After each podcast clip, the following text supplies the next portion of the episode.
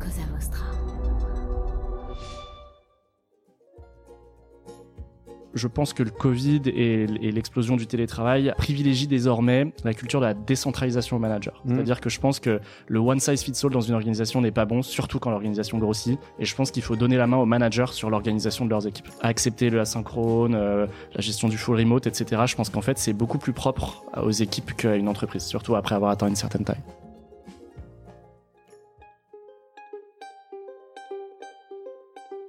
Vous connaissez l'adage après la pluie le beau temps? Est-ce que vous croyez que ça peut s'appliquer au monde du travail? Lundi au soleil, c'est pas un bulletin météo, c'est un podcast qui porte haut et fort la voix de celles et ceux qui pensent le travail autrement. Je me présente, je suis Tim Levert, DGA et associé chez Cosa Vostra, une agence conseil en stratégie digitale. Tous les lundis, je reçois une personne qui a osé tenter de nouvelles méthodes, de nouvelles façons de travailler, mais également des personnes qui imaginent le travail de demain et ils viennent le partager avec vous. Alors de quoi l'avenir du travail sera-t-il fait? Vous le saurez en écoutant le podcast. Je suis Tim Levert et lundi au soleil, c'est une chose qu'on aura, je vous le garantis. Alors bonne écoute Bienvenue dans le podcast Lundi au Soleil. Aujourd'hui, j'ai le plaisir, dans ce nouvel épisode, de recevoir Maxime Eduardo, fondateur de Naboo. C'est un peu le Airbnb euh, du team building. Et je dis ça, j'ai un peu peur de me faire moucher. Donc tu me diras après. Euh, merci d'avoir répondu positivement à mon invitation. Je suis ravi que tu nous rendes visite et de pouvoir évoquer avec toi le futur du travail dans ce nouveau numéro du podcast. Maxime, comment vas-tu? Bah d'abord, merci beaucoup pour euh, l'invitation. Je suis ravi d'être là et euh, je vais très bien. Comme je te le disais, je suis à quelques jours, minutes, heures de mes vacances, donc ça, ça va au mieux. Bon, bah écoute, ça fait plaisir. Et pareil pour moi, on a, on a hâte de ce petit break estival. Alors si tu es là aujourd'hui, c'est notamment pour parler de la culture du collectif que tu développes avec ta boîte euh, Naboo et notamment le team building hors les murs, c'est comme ça que je l'appelle, tu me diras si j'ai raison ou pas. Et euh, c'est ce qu'on c'est ce qui va être au cœur de cette interview. Mais avant, la fameuse mise en jambe habituelle du lundi au soleil avec ces quelques questions un peu saugrenues euh, ou pas. Le lundi, tu le passes au soleil ou au boulot? La plupart du temps, je le passe au boulot, mais c'est pas incompatible. Euh, j'ai d'abord une fois tous les deux mois toute l'équipe part en Naboo, Mhm. donc euh, il y a un lundi tous les deux mois au moins où on est au soleil pour travailler.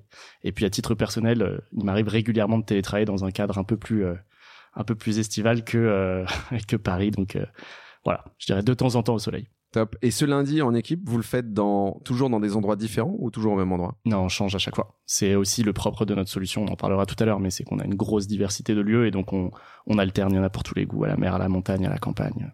On alterne. J'en mets. À quoi il ressemble ton lundi? Beaucoup de mails euh, au à début. traiter Ouais.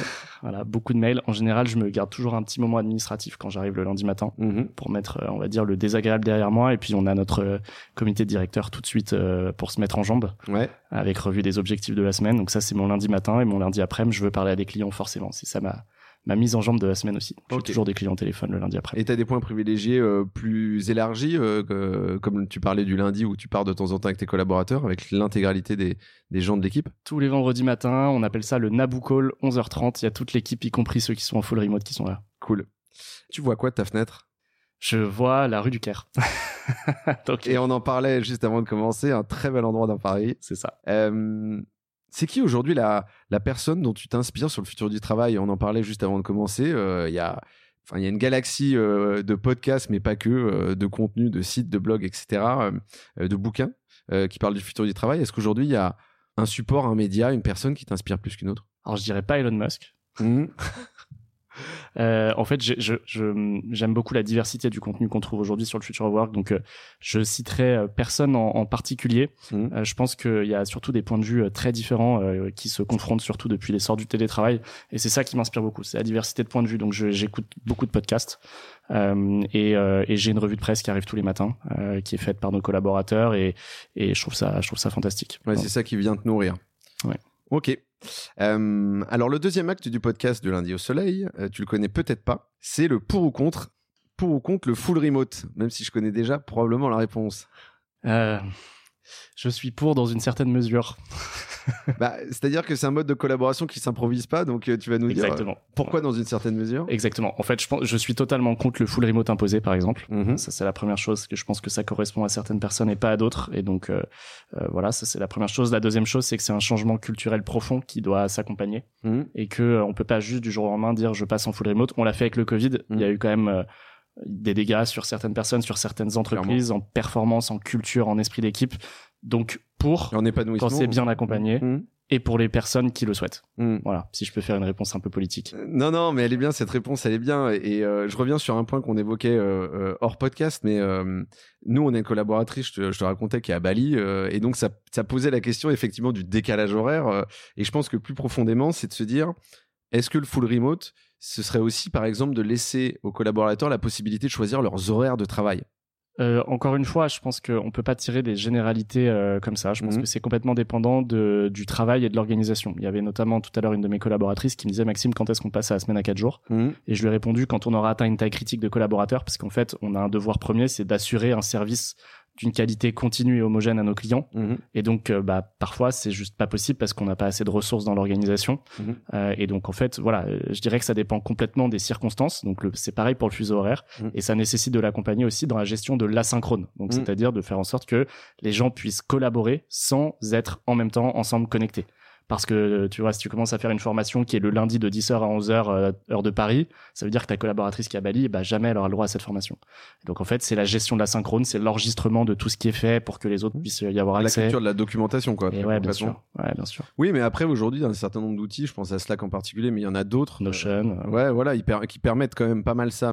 Euh, et après, il y a une dernière notion, et on passe au prochain pour ou contre après, euh, promis, mais c'est euh, c'est la notion de, management et de supervision et de contrôle. C'est aussi de se dire, euh, je suis suffisamment euh, serein aussi avec les collaborateurs pour leur laisser justement le, je dirais la, voilà, euh, l'esprit libre euh, et, et- gérer la façon dont ils mènent leur journée, quoi. Oui, là, je pense que c'est une histoire de, en effet, de culture aussi. Mhm. On en parle beaucoup chez nous parce qu'il y a différentes perceptions de cette culture euh, au sein de, des, des cofondateurs d'ailleurs. Moi, je suis pour laisser beaucoup de liberté et ne juger que sur la performance et le résultat. Euh, et il y en a d'autres qui sont plus dans le contrôle un peu plus quotidien. Et là aussi, je pense qu'il faut se trouver. Plus généralement, moi, je, pense que le Covid et, l'explosion du télétravail a pri, enfin, privilégie désormais la culture de la décentralisation au manager. Mhm. C'est-à-dire que je pense que le one size fits all dans une organisation n'est pas bon, surtout quand l'organisation grossit. Et je pense qu'il faut donner la main aux managers sur l'organisation de leurs équipes. Mhm. Accepter le asynchrone, euh, euh, voilà, tout, tout, ce- tout ce que tu viens d'évoquer euh, sur euh, la gestion du full remote, etc. Je pense qu'en fait, c'est beaucoup plus propre aux équipes qu'à une entreprise, surtout après avoir atteint une certaine taille.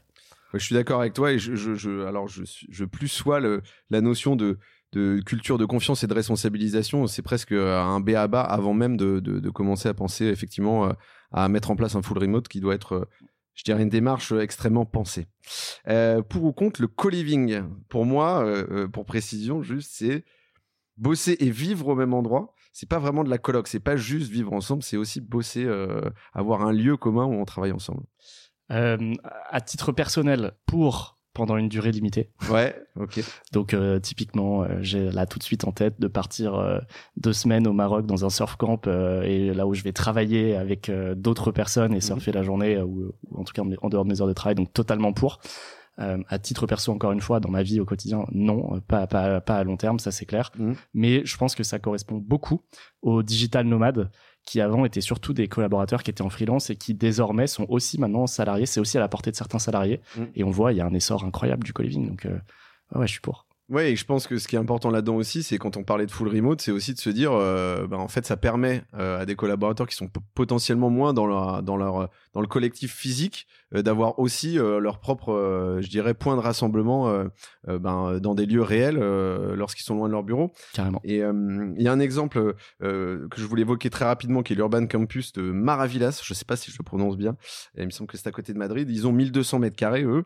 Je crois qu'il y a une trentaine de studios. euh, euh, il y a avec tous un balcon privé. Alors il y a des appartes, euh, des chambres, euh, euh, et il y a aussi bien évidemment un espace collectif de boulot.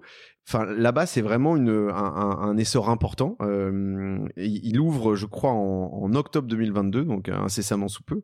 Et euh, euh, il y, y a vraiment une, cette culture-là du co-living. Euh, en France, on n'y est pas encore, j'ai l'impression. Il y a des espaces de coworking, mais du co-living, on n'y est pas encore. Peut-être pour des questions de législation, je sais pas, mais... euh, Ouais, et de, de culture aussi probablement. Je pense que euh, il y a des terres qui sont beaucoup plus fertiles à ce type d'initiative, mais Mhm. je pense que c'est aussi un lien encore une fois avec les digital nomades. Et euh, c'est clair que si tu vas dans les îles Canaries ou même à Madère ou même on parlait de Lisbonne tout à l'heure, Ouais, tout à fait. c'est beaucoup plus fertile pour ça. Mhm. Ouais, parce que la mentalité des gens qui y sont déjà sont beaucoup plus prêts à ça. Mhm. Mais je doute pas que ça arrive en France, franchement. Euh, alors, je t'avais prévenu, le podcast Lundi au Soleil, c'est un podcast qui sert à partager des expériences, des conseils, des enseignements, des outils, déjà vaste programme, et de comprendre comment ils peuvent changer le quotidien. Alors là, on va rentrer dans le dur. Euh, avant toute chose, je passe un peu les grandes étapes de ta carrière au crible, une fois de plus, je parle sous ton contrôle. Donc, tu es quand même passé par des cabinets de conseil, un family office, alors pour ceux qui savent pas, c'est de la gestion de patrimoine à peu près, hein, euh, plus ou moins, une PME familiale spécialisée dans la logistique, donc transport, stockage et bien plus encore si j'ai bien compris. Tu as fondé ta boîte d'investissement spécialisée dans les startups early stage et enfin, enfin, en 2021, tu crées Naboo. Est-ce que j'ai tout bon ou est-ce qu'il y a des trous dans la raquette? Ouais, c'est ça. Sauf que la boîte que j'ai fondée, elle faisait plus du conseil que de l'investissement. Mais ouais, c'est ça. Euh, C'est ça. à marche forcée ou pas, juste pour, euh, parce que ça m'intéressait? Euh, C'est-à-dire, qu'est-ce que tu entends par là? En, en fait, est-ce que c'est venu naturellement? L'objectif, c'était de faire de l'investissement et puis vous avez fait plus de conseils ou l'objectif, c'était plus de faire du conseil et puis éventuellement de l'investissement? Hmm, Ni l'un ni l'autre. L'objectif, c'était d'accompagner des PME et des startups et de changer d'écosystème par rapport aux conseils que je faisais avant, qui étaient avec des plus gros corporates. Top. Euh, donc, euh, ça passait par un peu tout ce qu'on était euh, capable de créer comme valeur auprès de nos clients. Ok. Et il manque euh, quelques expériences, mais je pense que tu t'es appuyé sur mon LinkedIn, mais j'ai aussi monté une agence événementielle sportive avec Laure Manodou, par exemple. tu. Ok. Et, avec, et avec qui tu travailles toujours? Euh, non, on a, on a arrêté juste avant le Covid. Ouais, ok. Donc, euh, pile, pile au bon moment. Et, euh, et voilà. Voilà, voilà. Ok, si j'en ai oublié d'autres, n'hésite pas. hein. Non, non, non, c'est très bien. Surtout celles qui ont marqué ton, ton parcours, je pense que c'est très important.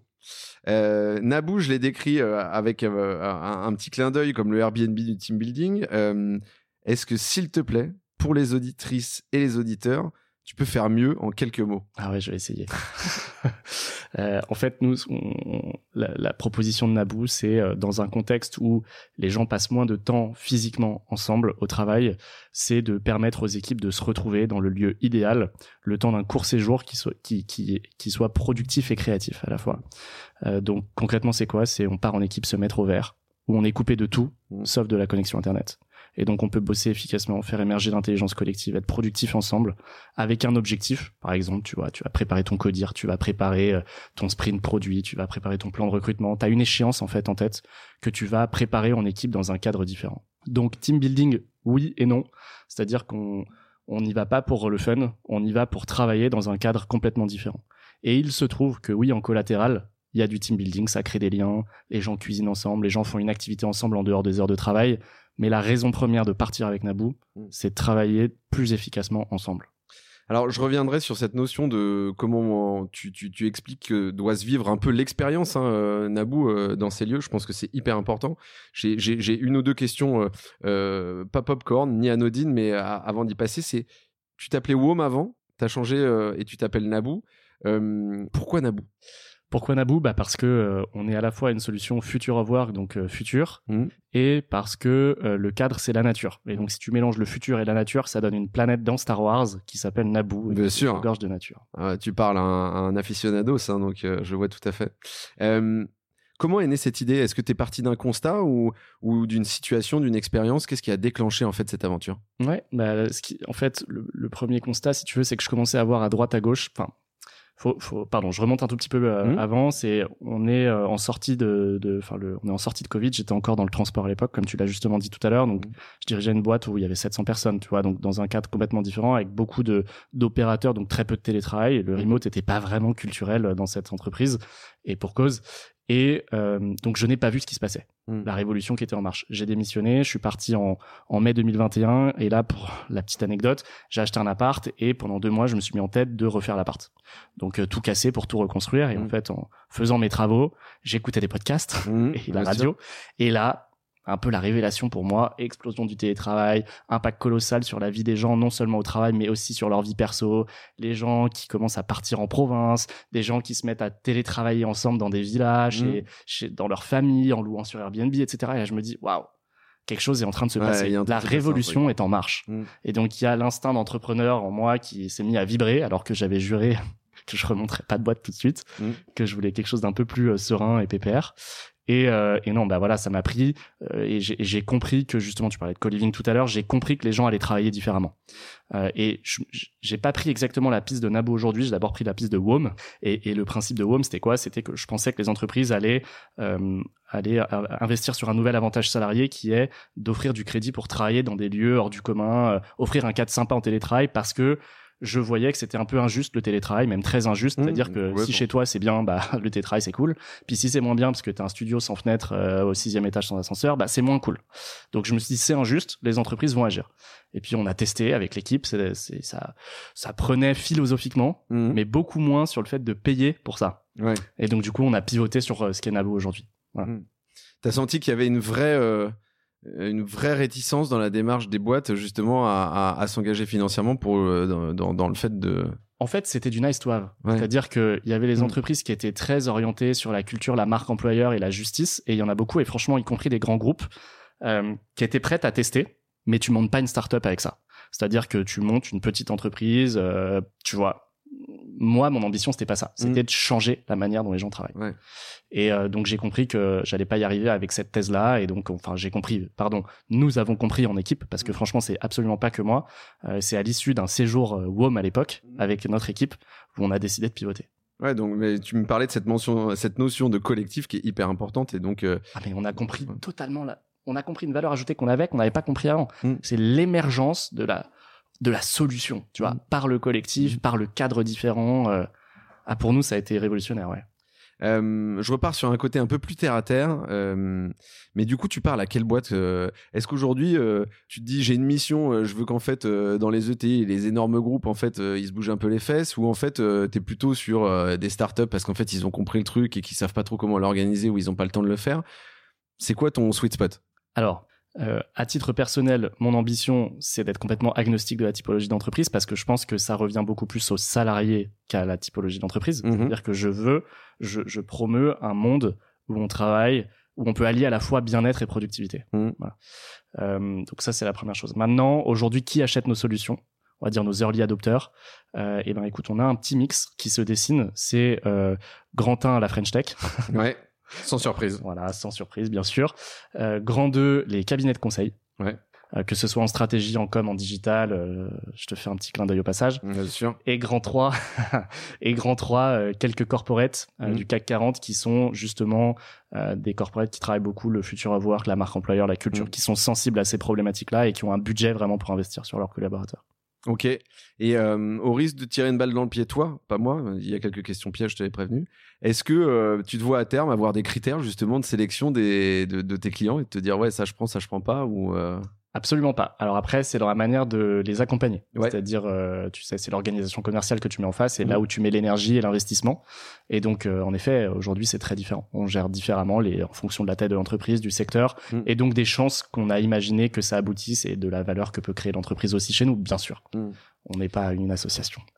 on est d'accord.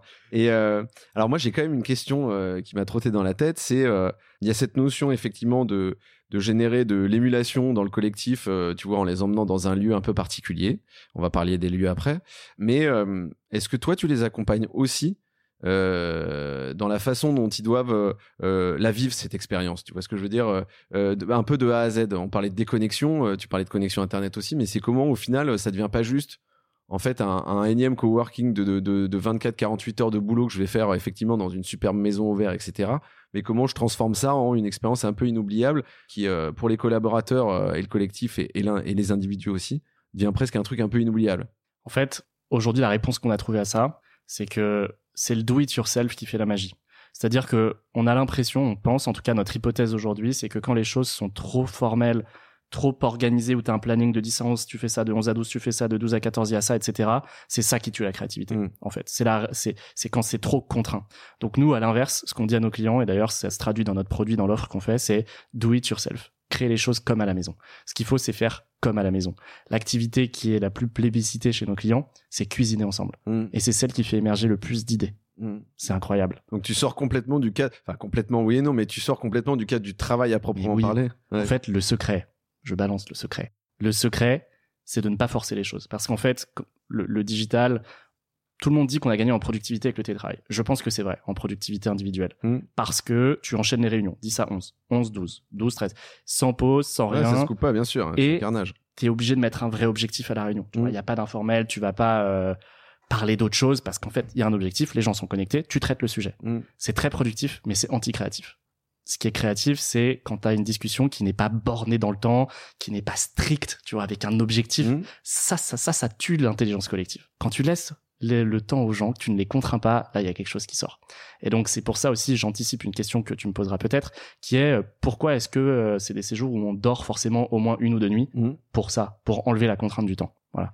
En fait, euh, alors ça me fait rebondir sur euh, pas mon cheval de bataille, mais un sujet qui revient régulièrement dans le podcast que j'aime bien traiter, qui est du coup, est-ce que tu crois que euh, la richesse du collectif, c'est aussi ces, moments informels que tu peux avoir dans un bureau? Je parle toujours de la machine à café. Alors, moi, je bois plus du tout de café, mais tu peux avoir à n'importe quel moment dans un bureau qui sortent effectivement du cadre stricto sensu du taf, quoi. Bien sûr. J'en suis absolument convaincu. Et je pense que c'est là un des dangers du full remote et du télétravail, c'est de d'oublier ces moments-là qui créent l'ADN d'une entreprise, qui créent l'esprit d'équipe, qui créent la cohésion, qui créent sa richesse et l'intelligence collective. J'y crois à fond.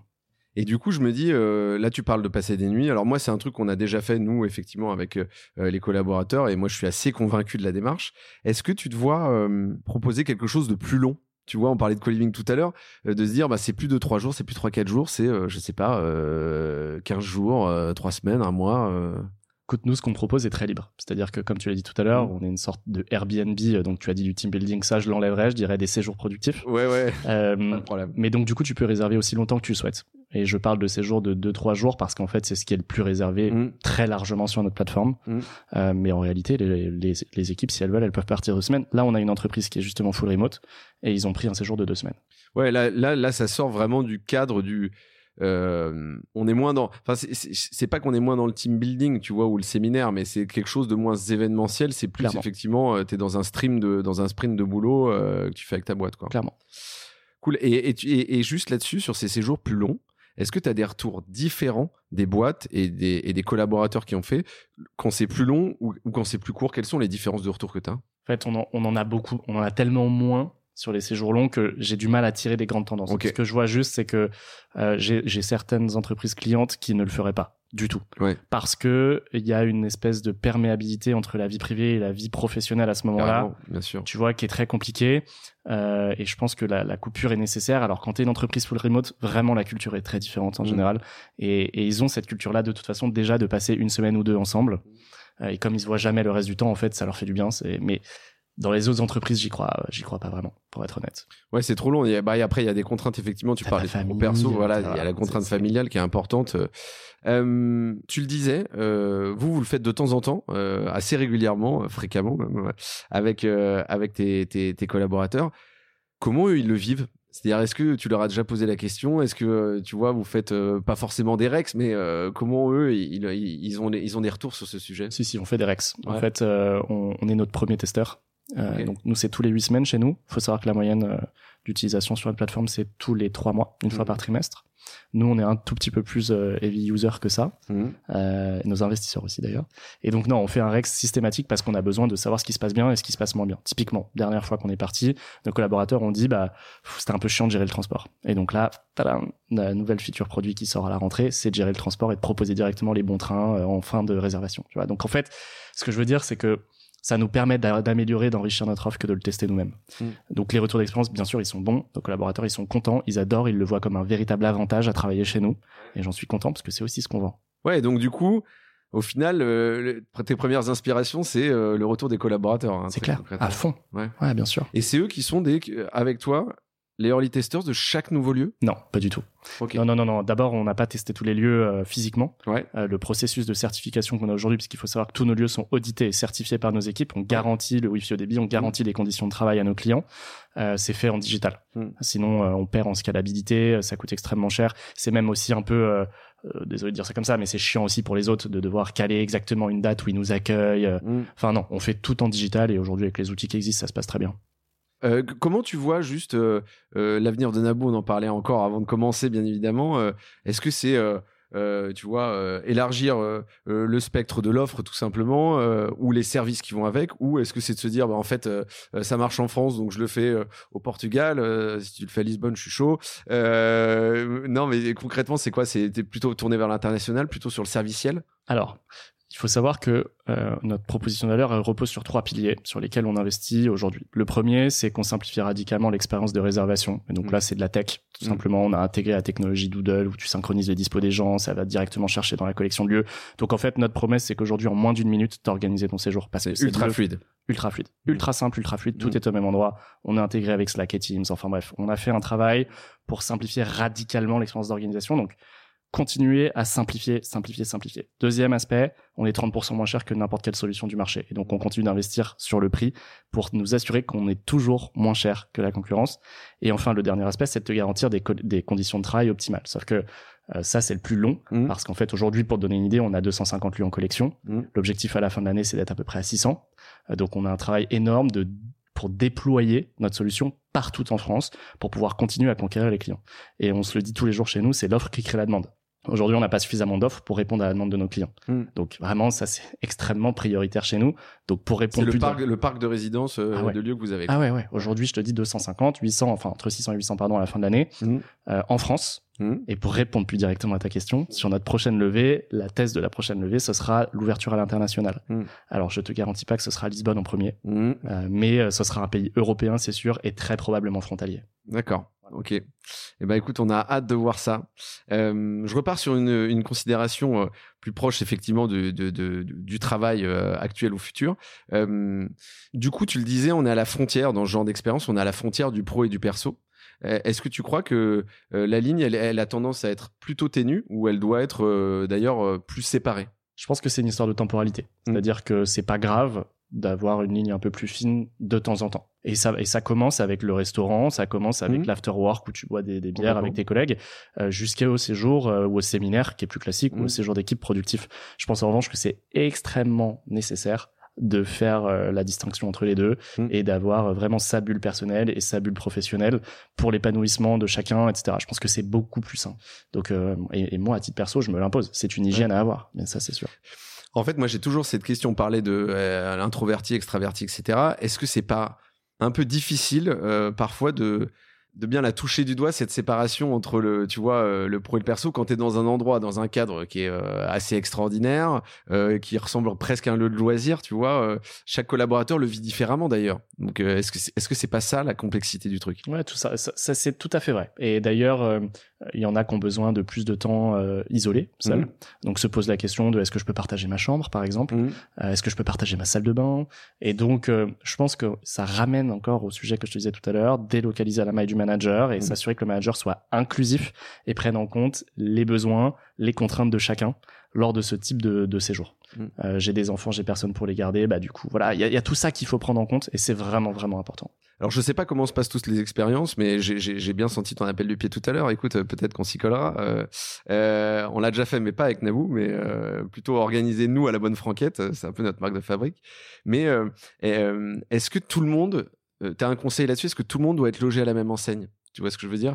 Entre euh, différents niveaux de hiérarchie, même si je, je suis pas très fan de ce mot-là. Tu vois, euh, est-ce que tout le monde doit être, euh, tu vois, avoir le, la, la- le même, la même configuration de chambre, etc., etc. Alors, à titre personnel Mhm. et par rapport à la culture de notre entreprise, oui.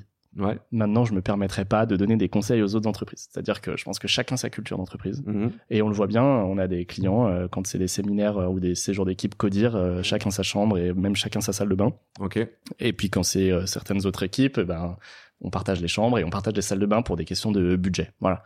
Donc, ça dépend de la culture de chaque entreprise. Mais vraiment, j'ai aucune leçon à donner. Je pense que nous, on, voilà, on, on a fait le choix d'être tous logés à la même enseigne. Et alors, je me dis un truc, attention, question saugrenue numéro 2, c'est quand tu as des boîtes qui viennent, effectivement, tu parlais de Codir tout à l'heure avec des gens qui ont envie d'être vachement bien installés, et ce que je comprends, je, je comprends aisément, est-ce que euh, quand ils te livrent un peu cette expression de besoin euh, pour te dire voilà ce qu'on a envie de faire, etc., tu leur dis attention, ce que vous pourriez faire, un peu de les pousser dans leur retranchement, tu vois ce que je veux dire? Est-ce que tu as presque un devoir de conseil ou est-ce que tu réponds stricto sensu euh, Non, je le fais pas parce que d'abord, euh, on n'a pas pour vocation à répondre physiquement, personnellement aux demandes, puisque c'est la tech, c'est Ouais. une techno, c'est une plateforme. Donc, Mhm. Euh, je dirais 9 fois sur 10, euh, on n'intervient pas Oui, dans la ça, ouais. réservation. Donc, les- ils sont complètement autonomes. Si après, on sollicite nos conseils, on est ravi de les donner et on est surtout ravi de donner des statistiques sur ce qui se passe ailleurs. Ok. Et ça, on le fait. On le fait pour les aiguiller. Bah, j'ai beaucoup, beaucoup de clients qui me disent, mais Maxime, t'es sûr que nos collaborateurs peuvent partager leur chambre? Je leur dis, écoute, 9 fois sur 10, c'est le cas. Ouais, ils ont besoin d'être assurés, quoi. Ouais, bien sûr. Euh, Est-ce qu'il y a une prise en compte de l'impact environnemental euh, dans, dans, dans aujourd'hui chez Naboo? Je suis content que tu poses la question parce qu'on le met absolument pas en avant, parce Ouais. qu'on est anti-greenwashing. Mais euh, on a une responsable RSE qui s'appelle Tania chez nous, et c'est vraiment primordial. On a un de nos investisseurs qui a un fonds à impact, euh, Mhm. qui mesure notre, nos indicateurs RSE aussi. Et concrètement, qu'est-ce qu'on fait pour ça? Tous nos lieux sont accessibles en train. Mhm. Euh, donc ça c'est vraiment très important pour nous et, et on te pousse enfin bientôt on te poussera directement les trains via la SNCF en réservation sur notre plateforme et, et on y tient Parce que c'est en open data, je crois d'ailleurs. euh. oui, oui, ils ont une API qui Ouais. est ouverte. Alors, euh, ça dépend. Il y a, il y a différents niveaux d'intégration. Euh, Le programme d'affiliation est plus Mhm. compliqué à avoir et c'est celui-là qu'on va rechercher. Mais, euh, mais oui, donc déjà, le train. Le train, c'est primordial. Donc, rien n'est accessible en avion. Ouais, bah, ça c'est, on est d'accord, c'est le BABA. Ouais. Ah ben, c'est le BABA pour nous. euh, ça, c'est, ça, c'est très clair. Et puis, la consommation locale. Donc, Mhm. euh, tu parlais tout à l'heure de service. Donc, euh, je réponds à ta question maintenant. Est-ce que c'est un axe de développement chez nous? Oui. Tous nos lieux aujourd'hui sont équipés de services locaux. Oui, c'est en mode circuit court, quoi. circuit court à fond. Aujourd'hui, tous nos lieux ont un taxi local. Bon, évidemment, c'est local. Ont euh, de la restauration, des services de restauration locale. On essaie de travailler avec les agriculteurs locaux pour euh, sourcer des produits, euh, fruits, légumes, etc., qui Ouais, sont locaux. génial. On fait travailler les acteurs locaux. Et Mhm. d'ailleurs, on travaille avec les collectivités locales pour ça. Mhm. Donc, euh, je dirais donc deux axes sur notre RSE. Tout est accessible en train et on fait travailler Mhm. localement. Alors l'écueil que je vois, euh, c'est si, si tu ouvres un autre pays, il sera ouvert que au pays en question. hein, on est d'accord. Franchement, voilà, euh, on arrive complètement sur la limite. Ouais, c'est des problématiques euh, profondes, mais euh, Ah, exactement. Alors c'est vrai qu'on n'a pas eu à se poser véritablement la question en termes Mm. d'exécution aujourd'hui, puisqu'on est très franco-français. Mm. On a des clients, notamment de la French Tech, qui se sont internationalisés, qui nous disent ah on va absolument le proposer aussi à l'international, parce que sinon c'est injuste, etc. Et donc là se pose la question de comment on va faire, parce que s'il commence à y avoir de l'avion, c'est vrai que c'est un peu à l'encontre de ce qu'on veut proposer. Top, merci là-dessus. Pour, ce- pour cette réponse. Je sais que le voilà le- l'enjeu environnemental peut souvent être un piège, mais euh, en fait j'apprécie la transparence de la réponse. Euh, Maxime, on rentre dans le dernier sprint de questions avec un classique du lundi au soleil. Euh, Est-ce que pour toi une des composantes importantes du futur du travail ce serait la théorie des petits pas? Je ne sais pas si tu connais. Pas du tout. La théorie des petits pas, c'est de commencer petit, mais de commencer maintenant. Parce que très souvent, on se fixe des objectifs ambitieux, trop ambitieux souvent. Alors, euh, c'est parfois mon cas. Je dis, euh, euh, je dis très, très, de manière très transparente. Et c'est ce qui fait qu'on on se décourage un peu vite avant même de commencer. Donc, est-ce que tu penses que le futur du travail, c'est de se dire, je commence par des petites choses, des petites, des petites étapes, mais je les fais dès à présent et je recule pas? Non. je pense pas. Ok. Euh, non, tu je penses te- que c'est un mix des deux ou tu penses que non, je pense que les petits pas ne fonctionnent pas. Ok. Euh, D'accord. euh, alors, euh, bon, il y a beaucoup de gens qui vont penser différemment, qui nous écoutent. Non, je pense que, en fait, les petits pas n'envoient pas de signaux. Mm. Et que euh, la transformation, le changement culturel est amorcé avec des changements radicaux. Mm. Et euh, d'ailleurs, euh, je le pense aussi en politique. Et je pense que environnementalement, aujourd'hui, on est trop petits pas. Et Mm. je pense qu'il voilà, il faut faire des grands pas pour marquer les esprits et amorcer un changement culturel. Voilà. Donc, la théorie des petits pas, j'y crois dans certains contextes, Mm. mais certainement pas quand on amène un changement radical.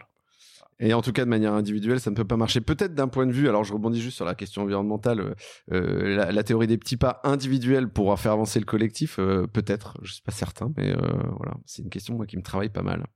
Est-ce que pour toi, une des, tendances du futur du travail qui est intéressante, c'est le congé de respiration? Alors pareil, je sais pas si euh, si tu connais ce, ce- ce- cette notion qui est sortie. Alors c'est euh, début 2022, premier trimestre 2022.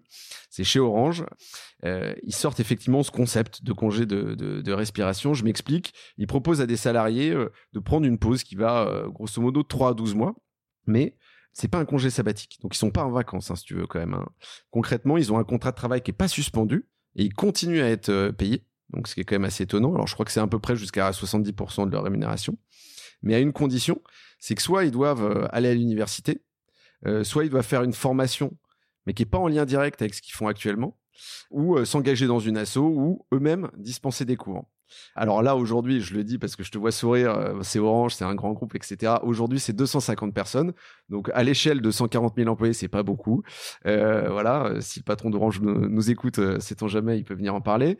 Mais ils veulent élargir le spectre à terme. Je crois qu'ils veulent multiplier par 10, euh, je crois, ça d'ici euh, d'ici 2023. Est-ce que toi, c'est un truc qui te paraît une vraie bonne idée, qui paraît sensé?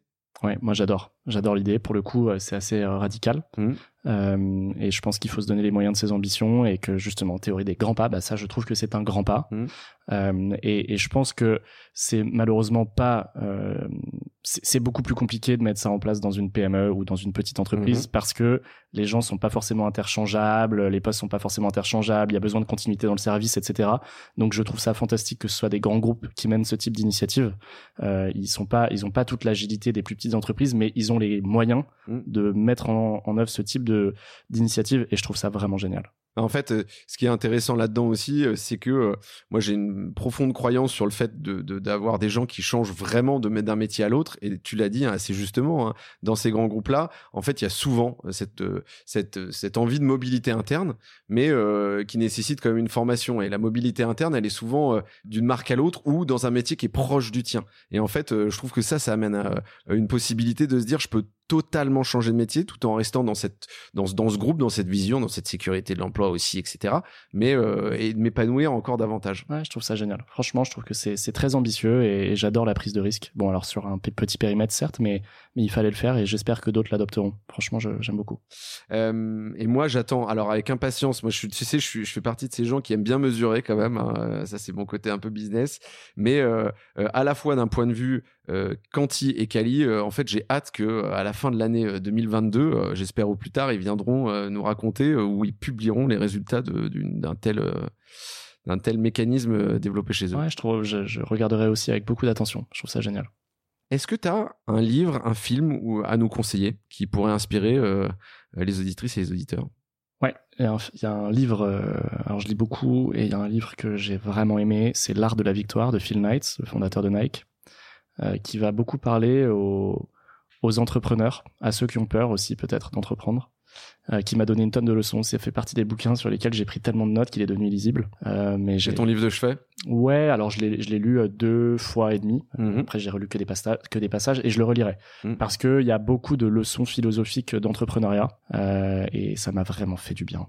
Voilà. Et je le comprends mieux à chaque fois que je le relis d'ailleurs. D'accord, ouais, parce que t'es pas à la même étape de, Et ouais, évidemment. exactement. Il y a des choses qui paraissaient Mhm. avoir moins de sens, plus de sens, et en fait, Mhm. au fur et à mesure euh, qu'on évolue, euh, on y trouve d'autant plus de- d'enseignements. Vraiment, je recommande euh, chaudement ce, ce bouquin. Ça a été moteur dans ton, euh, dans ta démarche. Ouais, complètement. Et ça l'est toujours. Euh, pour ma part, moi, je recommande euh, un bouquin qui s'appelle Pour un design du travail, organisation et compétences dans l'usine du futur. Alors, vaste sujet, ça a l'air complexe le titre. C'est un bouquin de Marie-Laure Caillé. Et alors, on aura le descriptif, euh, le lien dans le descriptif de l'épisode. Mais on y parle, et, et ça, je trouve que c'est ça qui est hyper important et qui est riche dans cet ouvrage. On parle du futur des usines. Et euh, moi, c'est un sujet où- sur lequel je reviens souvent dans le podcast. C'est on parle très souvent du tertiaire euh, et pas assez du primaire et du secondaire. Je pense que ça fera l'objet de plein d'épisodes sur lesquels on fera vraiment ce focus là et que l'enjeu dans les usines il n'est pas forcément techno il est plutôt humain. C'est de parler de l'individu et notamment euh, de l'augmentation des compétences. Et puis du collectif un sujet que toi tu connais sur le bout des doigts et plus dans l'aspect organisationnel. Et je pense que ce, bouquin est euh, voilà c'est une bonne lecture à, à, à pas rater à mon avis. Je partirai certainement en vacances avec. Euh, dernière question et je te libère. Est-ce que tu as une anecdote qui te vient en tête euh, et que tu as envie de partager? Un bon ou un mauvais souvenir? Et tu me demandais pro ou perso à toi de voir. Ouais, j'ai une anecdote, c'est marrant parce que je suis revenu dessus il y a pas très longtemps. J'ai euh, j'ai eu une très grosse déception à un moment dans ma vie. Euh, j'ai été en finale du casting de Colanta et j'ai pas été pris.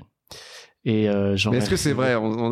Est-ce que c'est vrai? Si c'est vrai, c'est complètement Ah, c'est vraiment vrai. C'est extraordinaire. vraiment vrai, j'étais dans les 40 derniers, ils en ont pris 20. J'étais même pas sur la liste d'attente, c'est-à-dire que quand il y a Mm. des candidats qui se blessent, etc. avant, Ouais, bien sûr. Sur les attentes. Je n'étais pas sur les attentes, donc j'étais certainement entre 30 et 40. Mm.